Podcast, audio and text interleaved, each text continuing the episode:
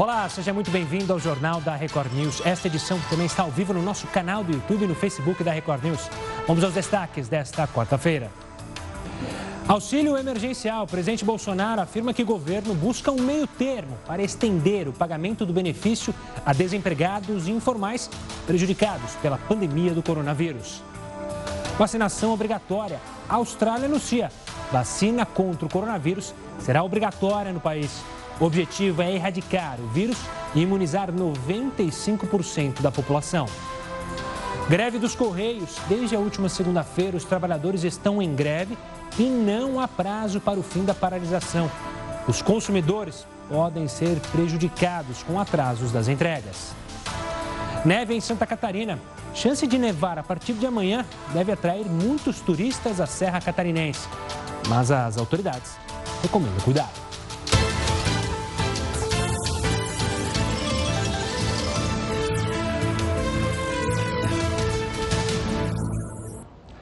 O presidente Jair Bolsonaro afirmou que o governo busca um meio termo para estender o pagamento do auxílio emergencial a desempregados e informais prejudicados pela pandemia do coronavírus. De acordo com o presidente, o pagamento dos 600 reais por mais tempo pesa muito para a União. Ele ainda explicou que não é dinheiro do povo porque não está guardado. É endividamento e dívidas grandes fazem o país perdendo a credibilidade para o futuro. O valor mínimo analisado é de 200 reais. A ideia é prorrogar esse auxílio até o fim do ano. A vacina contra o coronavírus será obrigatória na Austrália. A imunização deve ser feita assim que a vacina for descoberta. O primeiro-ministro da Austrália, Scott Morrison, avisou que o país vai tornar obrigatória a vacina contra a Covid-19. A ideia do governo australiano é erradicar o vírus e imunizar 95% da população. Apesar da obrigatoriedade, Morrison afirmou que podem haver exceções caso ocorra recomendações médicas. O país fechou um acordo para obter aquela vacina que está sendo desenvolvida pelo grupo farmacêutico sueco-britânico AstraZeneca, em parceria com a Universidade de Oxford, no Reino Unido. Ela é uma das mais avançadas em fases de testes. De acordo com o primeiro-ministro, assim que for autorizada, 25 milhões de australianos devem receber o imunizante gratuitamente. O governo afirmou ainda que não vai medir esforços para que o país volte à normalidade o mais rápido possível, mas deixou claro que a vacinação não deve acontecer este ano. Até agora, a Austrália tem mais de 450 mortes e quase 24 mil pessoas infectadas pelo coronavírus. A população australiana já convive com algumas exigências relacionadas a vacinas, Antes de entrarem na escola, as crianças precisam ser vacinadas contra doenças como pólio ou tétano. Mas mesmo assim, existe um movimento forte anti-vacina no país. Após o anúncio do governo, muitas pessoas alegaram que a obrigação atenta contra a liberdade pessoal. Morrison destacou que existem muitas coisas em jogo para permitir que a doença continue sendo propagada. Olha só, a pandemia tem trazido diversos sentimentos para as pessoas. As crianças, por exemplo, apresentaram alterações de comportamento, o que mostra um levantamento feito pela Sociedade Brasileira de Pediatria em conjunto com a Federação das Sociedades de Ginecologia e Obstetricia. De acordo com 75% dos médicos que participaram da pesquisa, as crianças estão apresentando oscilações de humor, ansiedade, depressão e até agressividade. Casos de insônia, muita agitação e irritação também foram relatados. Várias hipóteses podem explicar as mudanças de comportamento. A principal delas é a falta de uma rotina, como idas à escola, interação, socialização com outras crianças. O levantamento foi realizado por meio de um questionário online e ouviu 1.525 profissionais de todo o país. 951 são pediatras e 574 são ginecologistas. E a reabertura das academias continua cercada por uma série de cuidados. Regras rígidas evitam aglomerações e buscam garantir o bem-estar de alunos e professores. No tatame, a regra de ouro é a prevenção. Antes das aulas, todo o ambiente é sanitizado. Os alunos, logo que chegam, passam por uma rigorosa barreira sanitária. Os pés devem ser lavados. Os calçados são imediatamente substituídos. Para finalizar, tem a aferição da temperatura e o álcool nas mãos. É importante que ninguém esteja vindo se estiver sentindo alguma coisa. E a gente aqui já se conhece, então tá todo mundo tendo contato ali online mesmo. E se quando tem alguém doente, já não, não vem para o treino. A lotação é limitada em 60% da capacidade normal. E, por enquanto, nada de contato físico nas aulas do jiu-jitsu. Os atletas são mantidos à distância em atividades individuais. O protocolo rigoroso segue as principais tendências do mundo do esporte. O mais difícil para levar isso para o atleta é entender que nesse momento é um momento de paciência, né? Que a gente tem que ter o, o, o, distanciamento. Então a gente fez esse protocolo pelo menos nos 15 primeiros dias. Nós vamos trabalhar individualmente. O gabinete de crise continua monitorando diariamente os casos de Covid-19 em campos. As academias ainda devem manter as portas fechadas aos domingos. A permanência de alunos portadores de doenças crônicas ou maiores de 60 anos está proibida. Para garantir o distanciamento social, muitos equipamentos encontram-se assim, completamente isolados. Todas as exigências estão no plano de retomada das atividades econômicas e sociais. A Larissa voltou aos programas físicos atenta a evitar qualquer risco de aglomeração.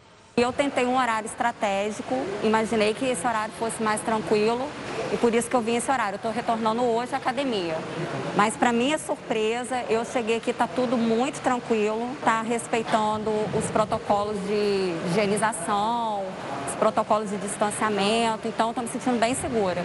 Já as aulas coletivas em ambientes fechados estão suspensas. Os aparelhos de ar-condicionado devem ser mantidos desligados em tempo integral. Os estabelecimentos ficaram fechados durante quase quatro meses e meio. Responsabilidade e bem-estar marcam a busca na formação de novos atletas. A academia ela é saúde. E, e nesse momento, o que a gente mais precisa é a saúde mental e a saúde física num todo. É muito seguro hoje você treinar na academia que te traga toda a responsabilidade e conforto e com todas as normas sendo cumpridas. Estabelecimentos comerciais tiveram ampliação do horário de funcionamento em cidades que estão na fase amarela do plano de flexibilização da quarentena aqui em São Paulo. Os estabelecimentos que antes estavam autorizados a funcionar seis horas por dia agora vão poder abrir as portas durante oito horas. A medida foi anunciada pelo governo do estado nesta quarta-feira. Os principais beneficiados com a mudança de horário são shoppings, restaurantes, bares, comércios de rua e escritórios. Essa flexibilização vai ser por meio de um decreto e vale a partir da próxima sexta-feira. Já se sabe que a amamentação traz benefícios tanto para as mães quanto para os filhos. Mas qual a importância dela em tempos de pandemia? Veja na reportagem. Os benefícios da amamentação para as mães e os filhos já são mais do que conhecidos. A pandemia muda de alguma forma esse panorama? Karine Rissério, pediatra do Centro Médico Berrini, explica. Em tempos de pandemia, um tema de bastante especulação foi o possível risco de transmissão de Covid-19 através do leite materno. Mas é importante ressaltar que não existe nenhuma comprovação científica que esse risco exista. O Ministério da Saúde afirma que a amamentação reduz a mortalidade neonatal e infantil e ajuda as crianças a se desenvolverem ao longo da vida.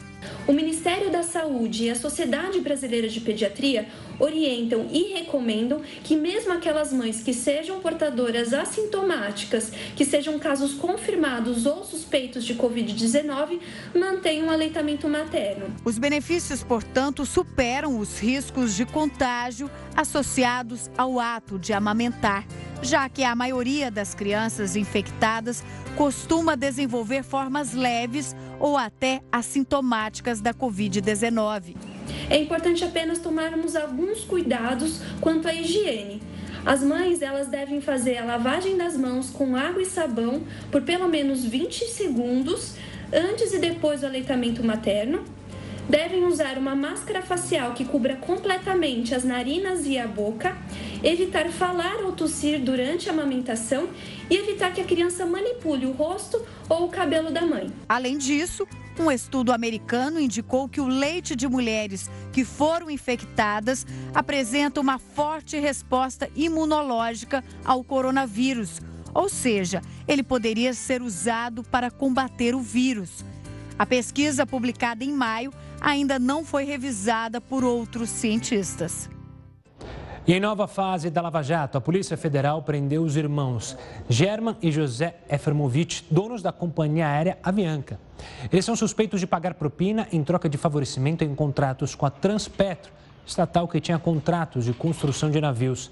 A suspeita é de que a organização criminosa fraudava licitações e pagava propina para se beneficiar nos contratos. As investigações apontam prejuízos de mais de 611 milhões de reais aos cofres públicos.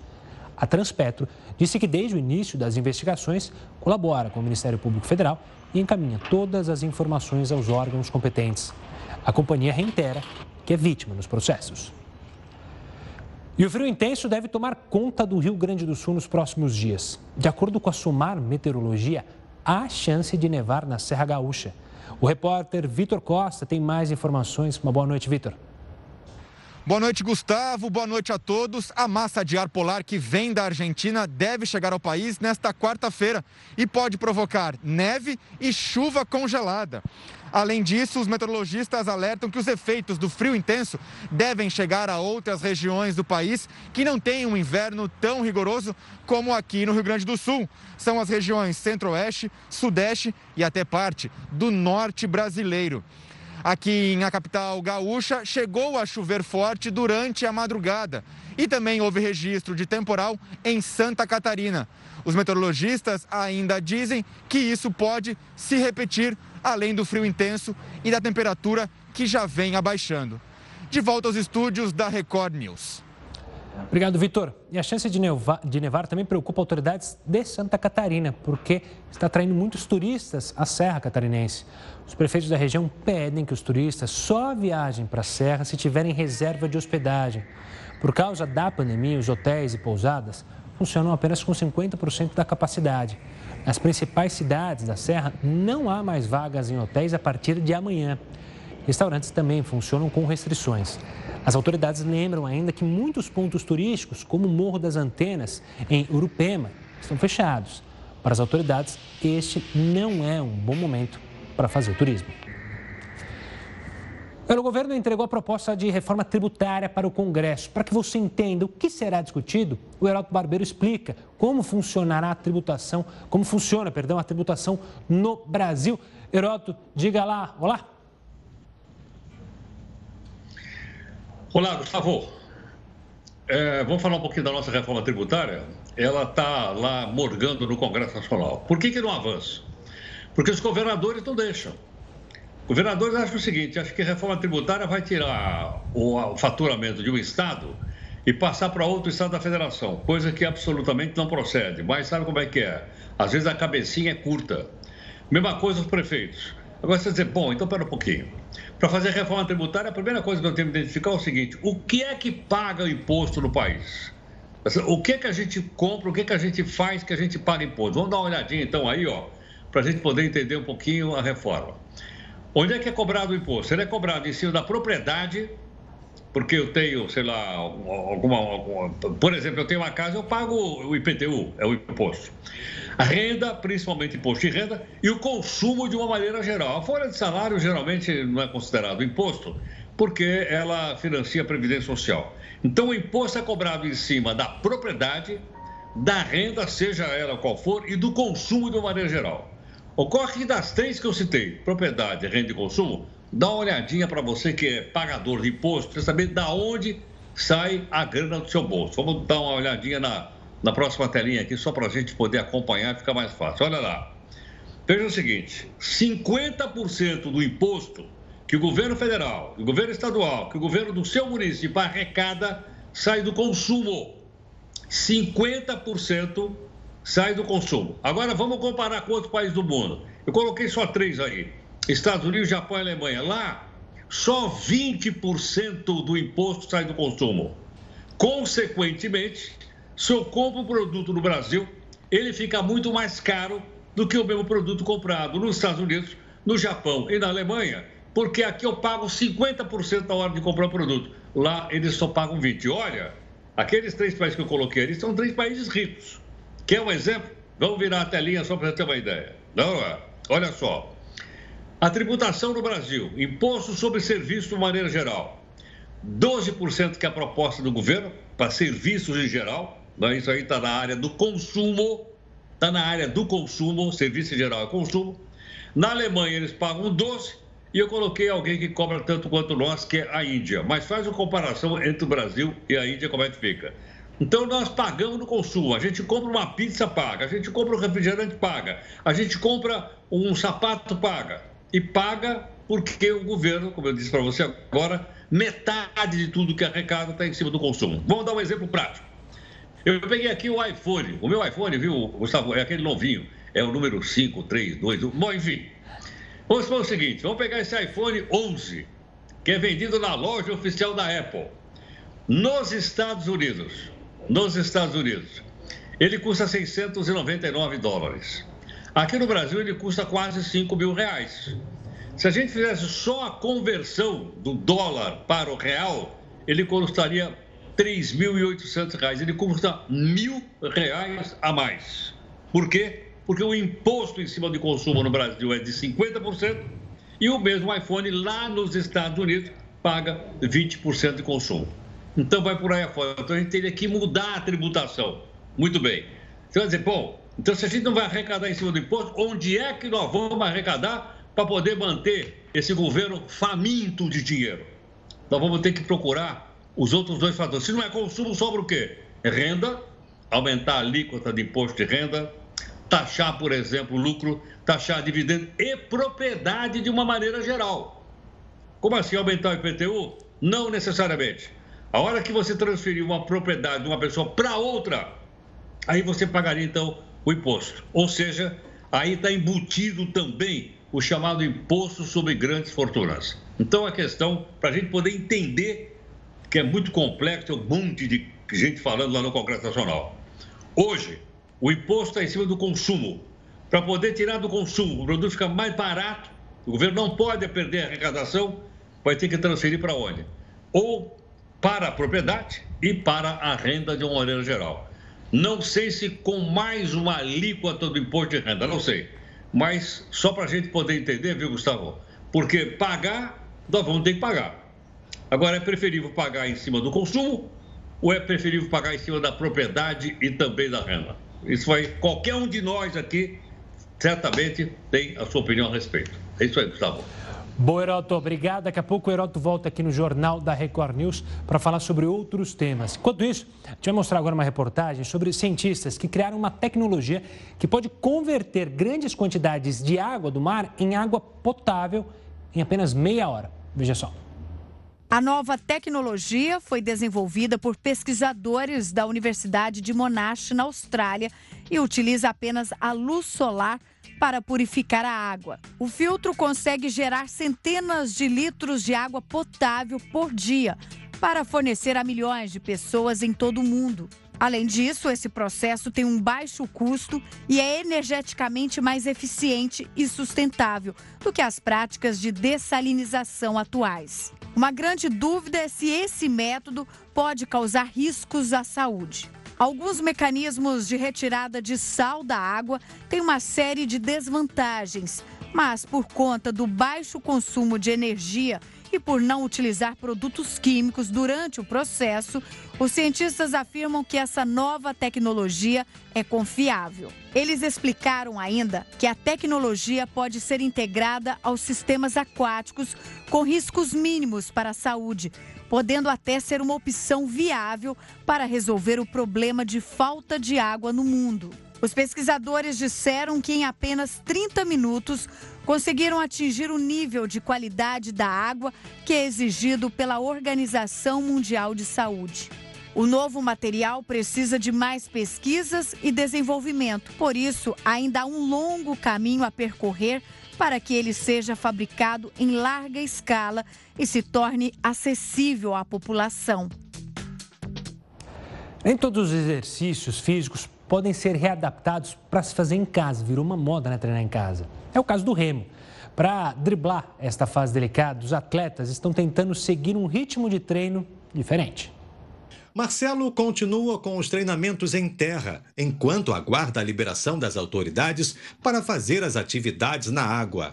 Atleta de remo há 12 anos, mesmo com a paralisação do esporte por causa da pandemia, ele treina toda semana e conseguiu com a ONG Rema Campus um ergômetro, aparelho que simula remadas como se estivesse num barco e assim se mantém ativo. Benefício desse aparelho para o atleta, né? Ele é o condicionamento físico, né? Que o atleta precisa ter para participar de uma competição estadual, municipal até é, internacional e também qualidade de vida, porque hoje todas as clínicas né, de reabilitação, é, academias de crossfit, todos é, esses clubes é, têm agora esse valor de remo.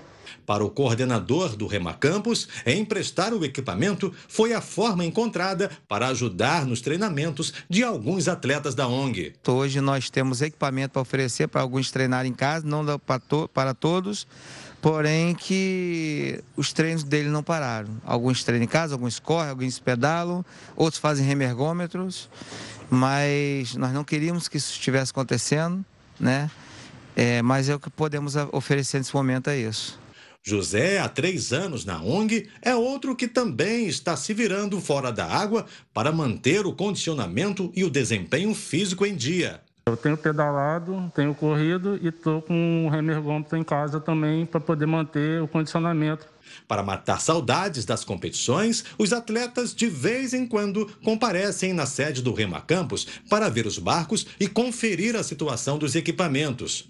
Uma forma de estar conectado com o esporte. A gente vem aqui para mexer nos barcos, olhar, ver se está tudo direitinho, para quando a gente voltar Tá tudo no esquema. Agora a tendência é essa, é não deixar parar mais, é, torcer que isso tudo passe logo, que os atletas voltem a treinar e nos preparar para o ano que vem, 2021, que vem o Remacampo de volta com força total. Desde a última segunda-feira, os trabalhadores dos Correios estão em greve. De acordo com a Federação Nacional dos Trabalhadores em Empresas dos Correios e similares, não há prazo para o fim da paralisação. Os consumidores podem ser prejudicados com atraso em entregas? Vai entender o que fazer nesses casos com o Tiago Nunes, especialista em direito do consumidor do Guimarães, do Guimarães e Galute Advogados. Doutor Tiago, obrigado pela participação aqui conosco. O que, que pode acontecer? Eu, consumidor, é, fiz uma encomenda que será entregue pelos Correios, mas ela não chega. É, quais são meus direitos aí nesse momento de greve, nesse momento é, dos Correios? E antes de mais nada, uma boa noite, doutor. Boa noite, Gustavo. Boa noite a todos os telespectadores. Obrigado por essa oportunidade de esclarecer. No caso das encomendas, o consumidor tem direito ou ao ressarcimento do valor gasto ou um abatimento nesse valor gasto. O que, que o consumidor tem que levar em consideração quando ele for pensar nas encomendas? Se chegou muito fora do prazo, se não chegou e o tipo de prejuízo que isso gerou para ele. Eu estou falando, por exemplo, do consumidor que deixa de fechar um negócio porque ele dependia de um documento e ele não chegou. Deixa de realizar uma venda porque ele dependia de uma peça que não chegou. Nesse caso, supera o mero aborrecimento que a falta da entrega pode ocasionar. Vai além disso, pode gerar um dano moral e um dano material. O primeiro passo para o consumidor ter o seu, fazer valer o seu direito é entrar em contato com a empresa e tentar negociar. Tentar negociar uma melhor condição de pagamento ou um abatimento no valor. Se ele não conseguir com a empresa, se não mudar nada e mesmo assim o prejuízo persistir, ele pode ainda procurar os órgãos públicos para intermediação. Eu estou falando do caso do PROCON ou do caso do consumidor.gov.br.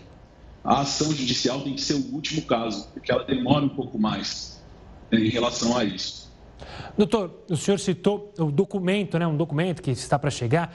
E no caso do cidadão brasileiro que tem uma conta para pagar, tem um boleto para pagar, com a, o, a tecnologia, hoje em dia tem é, conta por internet, é, você vai ter que pagar no dia do boleto ou esse atraso, se houver atraso, te dá um espaço maior para poder falar, olha, não chegou, posso pagar daqui dois, três dias? Como é que funciona isso?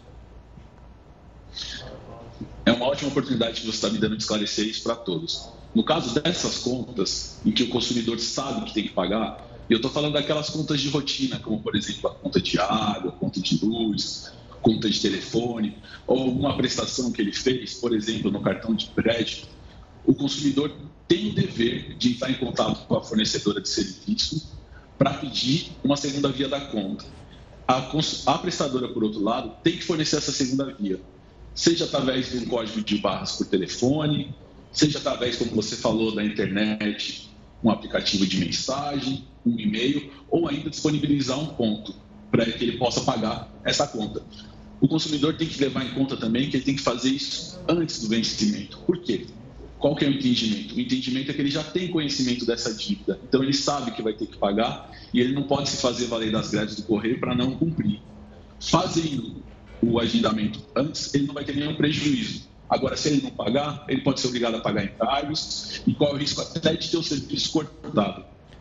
Doutor Tiago, obrigado pela participação aqui conosco e fica o aviso para você que tem contas a pagar, não espere o boleto chegar, faça como o doutor Tiago explicou, para não ser surpreendido com juros e com problemas mais para frente. O decano do Supremo Tribunal Federal, o ministro Celso de Mello, se licenciou do trabalho para tratar da saúde. Você vai ter mais informações sobre o estado dele no próximo bloco. Continue conosco. E a Anvisa liberou a produção do ventilador pulmonar Inspire, desenvolvido pela USP após cinco meses do anúncio do projeto e testes com o aparelho. O respirador de uso emergencial pode ser produzido em até duas horas e é 15 vezes mais barato do que os aparelhos disponíveis já no mercado.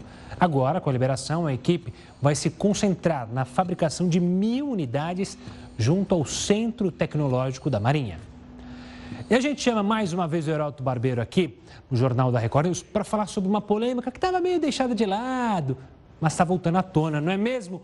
HB. E a culpada, entre aspas, pela polêmica, está justamente nas suas mãos, né, Heródoto? Ô, Gustavo, eu queria mostrar isso aqui, ó. É. Isso aqui é uma jabuticaba? É uma jabuticaba. Exatamente, sabe por quê? Porque jabuticaba só tem no Brasil. Essa tomada aqui, que é a nossa querida tomadinha de três pinos, Gustavo, tem em dois países do mundo. No Brasil, e sabe onde mais? Na África do Sul. Nenhum outro país do mundo tem essa bendita tomadinha de três, de três pinos. O que acontece? Na minha casa, que eu não sei na sua, na casa do pessoal que nos acompanha, isso aqui é um adaptador. Você ter uma ideia, tem três pinos de um lado, depois tem aqui para entrada de outros produtos do outro lado, porque ela não, não, não, não, entra na, tomada. Então, eu acho que todo mundo tem que comprar adaptador e colocar o adaptador para poder pôr na tomada de três, de três pinos. Por que, que eu estou chamando a atenção agora? Não só porque isso aqui é uma jabuticaba mesmo, só tem no Brasil, é, na África do Sul não tem jabuticaba, mas tem tomada igual a essa aqui, porque agora o governo cogita o seguinte: liberar a tomadinha de três pinos. Ou seja, porque a gente não vai querer também pera, pera um pouquinho, pera um pouquinho. Vocês vão querer voltar para a tomada de dois pinos de novo? O que, que eu vou fazer com a minha tomada de três pinos? Que eu já comprei aqui. Não, não é essa a ideia. A ideia é o seguinte: a indústria que fabrica isso aqui ganhou milhões e milhões de reais. Isto aqui foi aprovado no ano 2000. 2000 é o último ano do século 20. Foi aprovado. Foi colocado em prática em 2010. Tinha 10 anos para colocar em prática. E aí começou a colocar em prática. E aí começou então a confusão. Então, para tentar acabar com a confusão, o governo tem uma proposta até o final do ano de, de fazer o seguinte: liberar. Se quiser continuar com essa aqui que eu já comprei, continua. Se não, as pessoas poderão comprar essa outra tomada que vai só, é, vamos dizer assim, de dois ladinhos. Por que razão? Porque nenhum país do mundo, outro país do mundo, eu conheço alguns deles, nenhum tem uma tomada dessa. Aliás, essa tomada de três pinos, Gustavo, é uma coisa maravilhosa. Porque é o seguinte: algumas tomadinhas de três pinos, um dos pinos é mais grosso que os outros. Então ela cabe numa tomada como essa que a gente está colocando na parede, mas em outras não cabe. Porque um dos danados, para não falar outra coisa, um dos danados, três pinos é mais grosso. E você vê, nessa altura, o consumidor brasileiro fica sendo jogado para um lado e do outro. Realmente, a indústria que fabricou isso aqui ganhou milhões, é um lobby econômico importante, por isso foi aprovado. E isso aqui, ó, não tem praticamente nada de segurança. Vou até fazer uma perguntinha para você. Manda. Gustavo, você tem carregador de celular? Tenho. Tem. Quantos pinos tem o carregador de celular que você tem aí? Dois. Dois pininhos só. Certo ou não? Certo. Do mundo inteiro, o carregador de celular só tem dois pinos. Por que, que eu tenho que ter essa mal, essa bendita tomada de três pinos? Me fala aí. Tá certo não ou não? Fica nervoso? São coisas como essa que a gente precisa tomar conhecimento, porque vai mudar. Claro. E nós, como cidadãos, temos o direito de dizer sim ou não. É isso aí. Valeu, Heroto. Obrigado pela participação. Daqui a pouco o Heroto volta aqui. Tem muita gente que fica tão nervoso que vai lá com o alicate e corta é, o pininho do meio. Mudando de assunto, a gente vai falar do decano do Supremo Tribunal Federal. O ministro Celso de Mello se licenciou do trabalho para tratar da saúde. A gente vai até Brasília falar com o repórter Yuri Ascar. Boa noite, Yuri. O ministro disse qual é o problema? Boa noite, Gustavo. O gabinete do ministro informou que ele vai realizar um procedimento cirúrgico, mas não detalhou qual seria. Também não há previsão de uma data para que Celso de Mello retorne aos trabalhos. Em novembro, o ministro completa 75 anos e se aposenta obrigatoriamente. A saída dele abre vaga para a primeira indicação ao Supremo do presidente Jair Bolsonaro. Aliás, Celso de Mello é relator do inquérito que investiga se houve ou não uma tentativa de interferência de Bolsonaro nas atividades da Polícia Federal, apontada pelo ex-ministro da Justiça Sérgio Moro. Foi Celso de Mello quem decidiu divulgar o polêmico vídeo da reunião ministerial do dia 22 de abril. De Brasília, Yuri Ascar. Obrigado, Yuri. E olha só, a garota de 10 anos que engravidou após um estupro e depois passou por um aborto recebeu alta do hospital. Já o tio dela, acusado, acusado pelo abuso sexual, está no sistema penitenciário do Espírito Santo. Mais informações a gente traz no próximo bloco. Continue conosco. Já estamos de volta para falar sobre economia. O país começa a dar sinais de recuperação econômica. Um deles é o recorde registrado pelo Porto de Santos em julho. O Herói tem mais detalhes sobre essas informações. Diga lá, professor. Exatamente, Gustavo. O Porto de Santos, como você sabe, é o maior do Brasil, é o maior da América do Sul e é o maior da América Latina. Por isso a importância desse porto aí. Bom, está tendo recuperação? Tá. Na visão dos três economistas, tem três caminhos para essa recuperação que eu vou mostrar agora. Aquelas três letrinhas que eu estou chamando a sua atenção. Ou a recuperação em U, ou seja, caiu, bateu, leva um tempão para recuperar. A segunda oportunidade é essa letra W, caiu, subiu, caiu, subiu, e fica nesse sobe e desce. E a terceira, que é, logicamente, que é o melhor dos mundos, é a letra V. Ela caiu, bateu e está e tá subindo. A impressão que eu estou tendo, olhando o cenário econômico, é que nós estamos, felizmente, na letra V. Quem está dando contribuição para isso? Vários atores da economia. Vamos citar um deles aqui para mostrar rapidamente para todo mundo. O comércio externo brasileiro está com a bola toda. Tem uma ideia? Em julho desse ano, o Porto de Santos, maior da América Latina, bateu recorde histórico. Histórico quer dizer, desde o Porto de Santos foi fundado em 1535. É o recorde de todos os tempos, no Porto de Santos. Agora você diz, o que está fazendo esse recorde avançar? Duas coisas que eu vou mostrar aqui agora. Primeiro, agronegócio está exportando muito. Dólar favorável. Como assim o dólar favorável? Como o, o real está mais fraco do que o dólar, mercadorias brasileiras ficam mais baratas no mercado internacional. Ajuda a exportação? Ajuda. Então, agronegócio e dólar favorável, eles estão ajudando bastante. Quais são, então, aí os, os campeões da exportação? São dois deles aí, ó. Um deles é o açúcar, né, que a gente está tá, tá vendendo bastante, e o outro é a soja, que a gente está vendendo bastante também. É claro que ainda não é produto industrializado. Ainda que, com o dólar mais barato, certamente os produtos uh, industriais brasileiros ficam mais em conta. Então fica aí a, essa constatação, porque, como eu disse, isso faz parte da recuperação econômica, que, na minha opinião, está ocorrendo na forma de V Espero que isso se concretize, viu, Gustavo? Na suína do ministro Paulo Guedes. O Heródoto volta amanhã conosco. Um forte abraço. A gente se encontra amanhã aqui no Jornal da Record News. Heródoto. Agora a gente fala da garota de 10 anos que engravidou após um estupro e depois passou por um aborto. Ela recebeu alta do hospital. Já o tio dela, acusado pelo abuso sexual, está no sistema penitenciário do Espírito Santo. De acordo com os médicos, a menina já estava em condições de voltar para casa desde o começo da semana, mas a saída foi mantida em segredo para garantir a segurança da criança. O local para onde ela foi não será revelado. No Espírito Santo, policiais ouviram o tio acusado de estuprar a garota durante quatro anos. Ele segue preso em um complexo para autores de crimes sexuais. O prefeito de São Paulo descartou o retorno às aulas em setembro.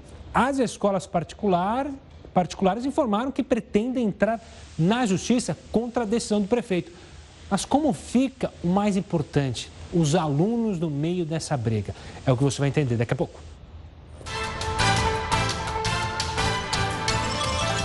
Olha só, o prefeito aqui de São Paulo, Bruno Covas, descartou o retorno às aulas em setembro. As escolas particulares informaram que vão entrar na justiça contra a decisão.